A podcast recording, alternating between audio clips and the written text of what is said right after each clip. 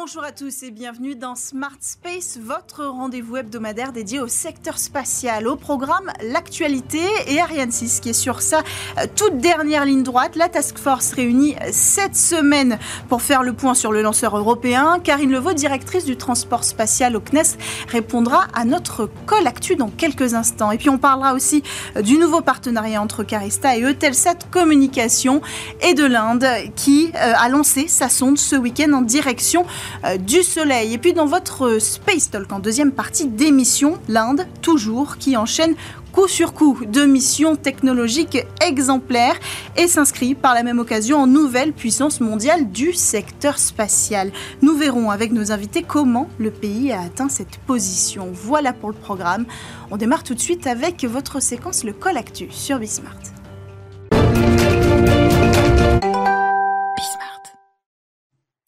Dernière ligne droite pour Ariane 6. La task force du lanceur européen était réunie ce lundi pour donner une conférence de presse révélant du même coup un test combiné réussi et les avancées globales du projet. Alors pour en parler, euh, Karine Levaux, directrice du transport spatial au CNES, est en ligne avec nous. Bonjour Karine Levaux, merci d'avoir répondu au call actu et bienvenue dans Smart Space. Bonjour Cécilia, merci. Alors vous faites partie de cette euh, task force. Est-ce que vous pouvez d'abord peut-être nous, nous, rappeler et rappeler aux téléspectateurs de quoi il s'agit précisément et qui en est membre? Alors, cette task force mise en place autour du, projet Ariane 6 est composée euh, de plusieurs entités. L'ESA d'abord, qui est euh, l'entité responsable du programme Ariane 6 et du système de lancement Ariane 6. Ensuite, du CNES, qui est le maître d'œuvre des moyens sol Ariane 6, donc euh, tous les moyens euh, en Guyane euh, qui sont nécessaires à sa mise en œuvre et à la préparation des lancements et la réalisation des lancements, mais également de l'adaptation de la base de lancement, évidemment, pour ce lanceur. Et enfin, un acteur majeur, Ariane Group, qui est le maître d'œuvre du lanceur, qui développe ce lanceur Ariane 6 participe aussi à la task force Ariane Espace en tant que fournisseur de services de lancement, celui qui va euh, exploiter euh, derrière ce lanceur et euh, commercialiser les services de lancement. Donc ce groupe se réunit régulièrement travaille en étroite collaboration avec euh, l'équipe resserrée projet qui est constituée euh, de, des trois entités que j'ai citées et qui euh, rencontre régulièrement de l'avancement du programme et des différentes sous-parties du projet. Alors là, ce qu'on a compris hein, avec cette dernière mise à jour faite à la presse, c'est qu'on était véritablement sur la toute dernière ligne droite pour le lanceur Ariane 6 avec la réussite de ces tests. Est-ce que vous pouvez nous en dire un mot? Alors effectivement, on est dans la dernière ligne droite puisqu'on est dans la phase de réalisation euh, des grands essais systèmes. Après avoir euh, qualifié euh, l'ensemble de lancement AELA 4 et transféré la propriété à l'ESA, on a pu démarrer la phase des essais combinés avec un essai, un premier essai réussi le 18 juillet dernier, qui s'est déroulé au port spatial européen à Kourou qui a conduit à réaliser euh, pour la toute première fois toute une séquence complète de préparation et euh, de euh, compte à rebours de la chronologie de lancement, donc avec des opérations très clés hein, qui, qui, qui, jalonnent cette, cette chronologie de lancement. Le test a duré pratiquement 26 heures et est allé jusqu'à l'allumage de la chambre du Vulcain qui a permis de, de valider le nouveau système d'allumage euh, de, ce, de, ce, de ce moteur qui, euh, par rapport à Ariane 5, est cette fois euh, allumé par le sol.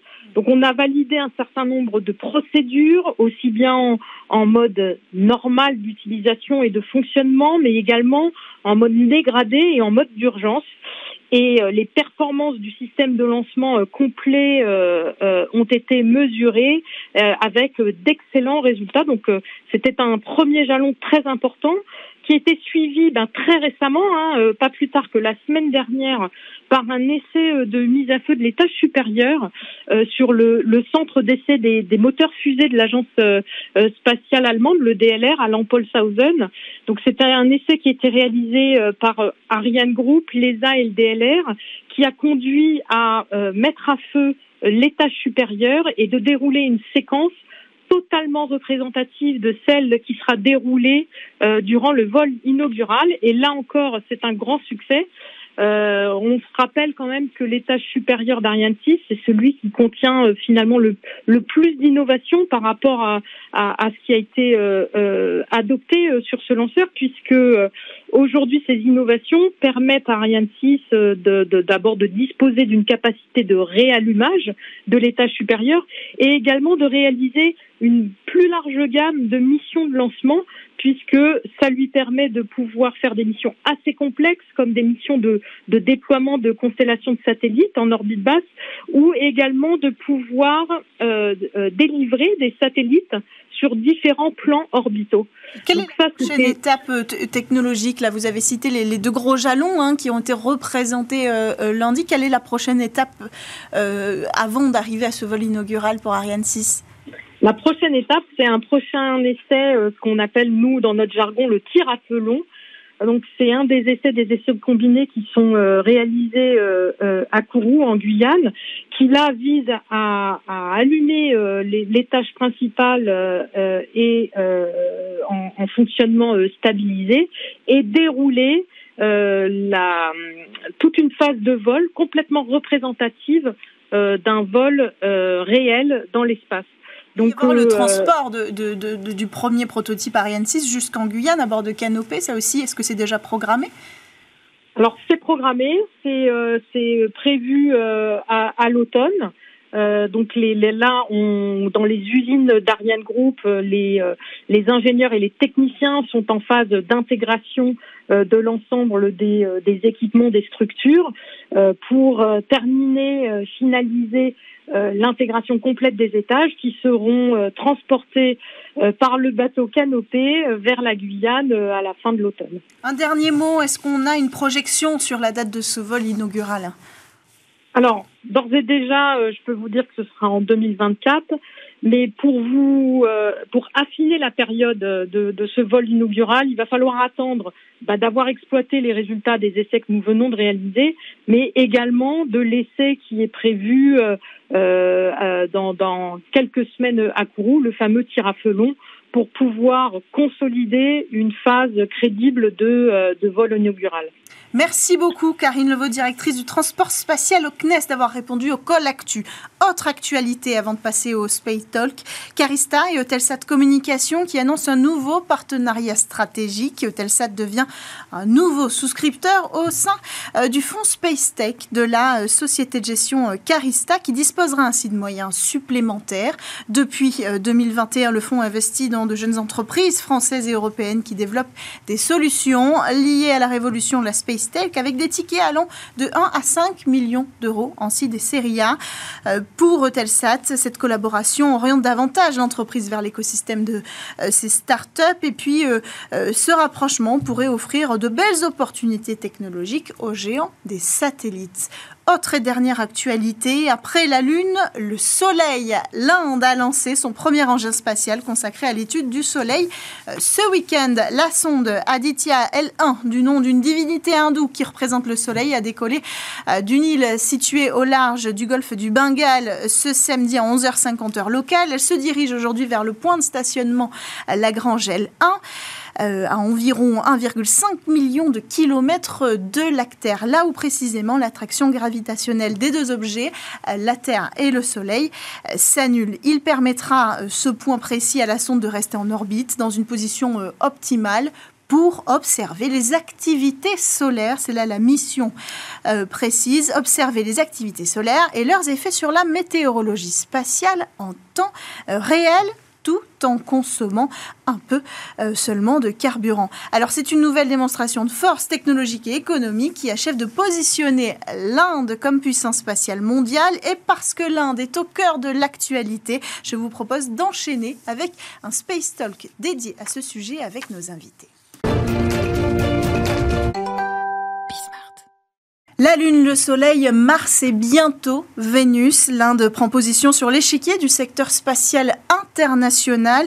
Ce n'est pas une course de vitesse qui l'a mené là, mais véritablement un marathon, car l'histoire spatiale de l'Inde n'est pas nouvelle. Pour en parler euh, avec nous à distance, Mathieu Weiss, directeur de liaison euh, du CNES en Inde depuis Bangalore précisément. Bonjour Mathieu Weiss et bienvenue euh, sur le plateau de Smart Space. À mes côtés, Olivier Dallage, chercheur associé à l'IRIS, spécialiste de l'Inde. Bonjour et bienvenue. Vous êtes aussi d'ailleurs auteur de plusieurs livres, on pourra euh, euh, peut-être euh, en dire un mot. Alors en alunissant, il y a trois semaines, l'Inde est devenue la quatrième nation au monde et, le et la deuxième au XXIe siècle à poser un véhicule en toute sécurité sur la Lune.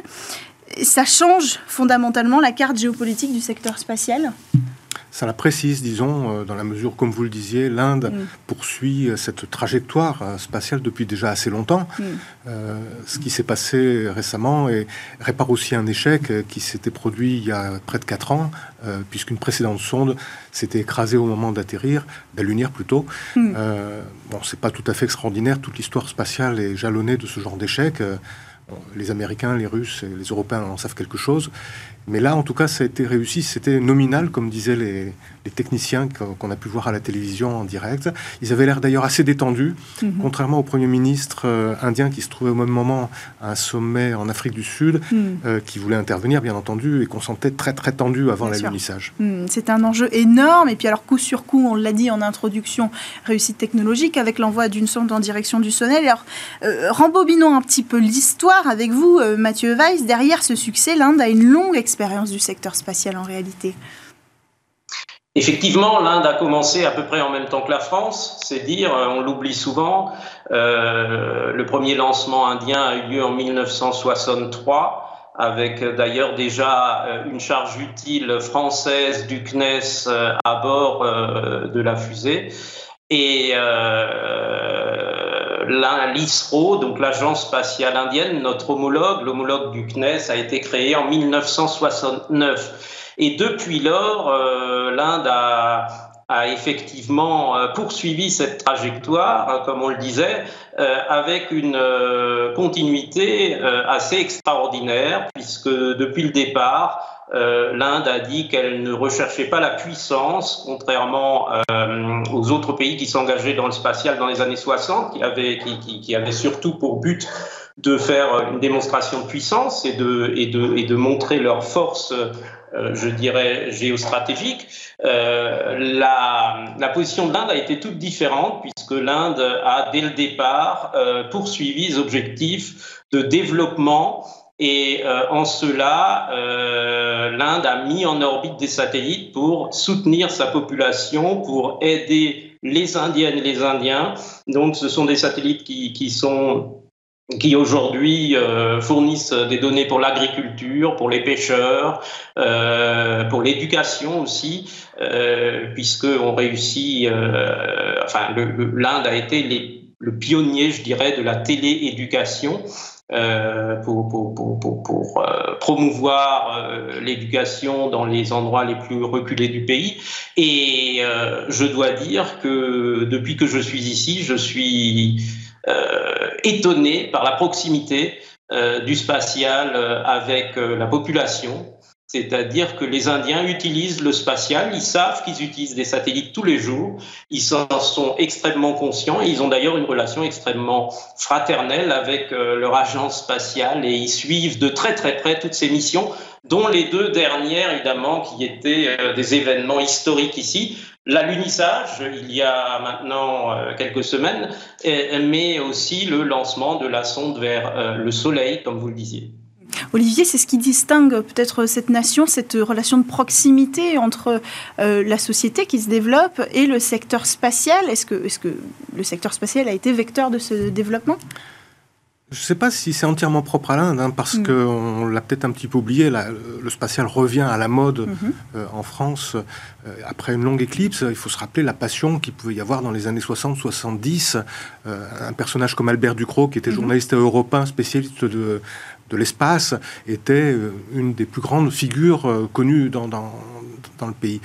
Oui, c'est vrai que euh, le jour où la sonde Chandrayaan 3 s'est posée, tous ceux qui pouvaient étaient devant leur télévision et les autres étaient devant leur smartphone. Il les Indiens ont presque tous un smartphone pour suivre ça en direct. Et en effet, il y a quelque chose de très prégnant en Inde. Il faut rappeler d'ailleurs qu'un président de la République, le professeur Abdul Kalam, mhm. était lui-même considéré comme le père de de l'aventure spatiale indienne. Mm. Et donc, euh, oui, tout ça rapproche beaucoup les Indiens de ce mm. qui se passe en ce moment. Puis, euh, le rêve de l'espace, c'est quand même pas mm. propre ni à l'Inde, ni à la France, ni à qui que ce soit, c'est humain. Euh, on, a vu quelques champs d'application, j'aimerais bien qu'on les développe un tout petit peu. Alors on a parlé des satellites qui sont très développés, satellites de communication du côté de l'Inde. Qu'est-ce qu'on peut citer encore comme champ d'application dans le secteur spatial indien? Vous pouvez prendre la réponse. L'observation, c'est quand même, les, et les communications, c'est quand même euh, le principal, hein, que ce soit la mm. météo, euh, la télévision. Euh, on l'a pas encore précisé, mais il y a quelques années, l'Inde s'est signalée en, mettant sur orbite des grappes de satellites, c'est-à-dire mm-hmm. plein de petits microsatellites en même temps. Mm-hmm. C'est pas à la portée de tout le monde, mm-hmm. et ils l'ont fait sur des bases commerciales, c'est-à-dire que c'était pas des satellites indiens, c'était des satellites de différents pays, ce qui dénote une maîtrise assez colossale. Mm. Et oui Mathieu, vous voulez ajouter un mot pour en parler. Bien sûr. Alors Mathieu, peut-être qu'on peut rebondir. Vous avez parlé tout à l'heure de la coopération euh, euh, brièvement avec la France. C'est vrai que euh, l'agence spatiale indienne a une longue histoire de, de partenariat avec d'autres pays aussi, mais avec la France depuis déjà 60 ans. comment s'articule ce partenariat précisément? Eh bien, la, coopération avec la France est, effectivement historique et, traditionnelle ici. Euh, depuis euh, que l'Inde est devenue une grande puissance spatiale, elle a évidemment des coopérations avec d'autres pays, mais disons que nous avons été euh, les premiers et les plus fidèles, euh, puisque euh, nous avons à peu près tout fait avec les Indiens. Nous avons fabriqué des moteurs de fusée dans les années 80. Alors je remonte un peu plus loin, dans les années 60, nous avons lancé des fusées sondes ici pour faire des recherches scientifiques. et après les moteurs de fusée, on a commencé à s'intéresser de très près au climat. Euh, bien avant que le climat ne soit une priorité euh, politique et, je dirais euh, dans les médias. Donc les, tout premiers travaux sur des recherches climatiques conjointes par satellite via l'espace remontent aux années 2000 et, et on a lancer une flotte de satellites climatiques les uns après les autres. Donc on en voit à, l'écran actuellement. Il y a eu Megatropic, il y a eu Saralaltika, euh, il y aura Trishna qui est, un, qui est un satellite que nous développerons ensemble avec les Indiens. Donc à chaque fois, ce sont des satellites franco-indiens, euh, c'est-à-dire que euh, en gros nos deux pays qui sont quand même relativement à la, à, la, Chine ou aux États-Unis, qui sont des puissances spatiales euh, euh, qui n'avons pas forcément autant de moyens que les, Américains ou les Chinois, eh bien, en, nous mettant ensemble, euh, nous faisons des choses extraordinaires et je dirais que nous payons chacun la moitié du prix pour avoir un bénéfice total, puisque nos scientifiques utilisent ces satellites à, à 100% côté indien, à 100% côté français. Donc c'est une une aventure euh, qui, en plus, économiquement, est extrêmement euh, viable. Olivier Delage Alors pour être juste, c'est pas une relation exclusive. Hein. Les Indiens détestent être dans un tête-à-tête avec une autre puissance. Mhm. Ils veulent multiplier les mhm. partenariats. Et un des plus anciens, à part la France, c'est la Russie. C'est-à-dire qu'après Spoutnik, euh, évidemment, Russes et Indiens ont commencé à réfléchir à, la chose ensemble. Et les Russes ont aidé à développer des moteurs cryogéniques. Mhm. ils entraînent des cosmonautes indiens.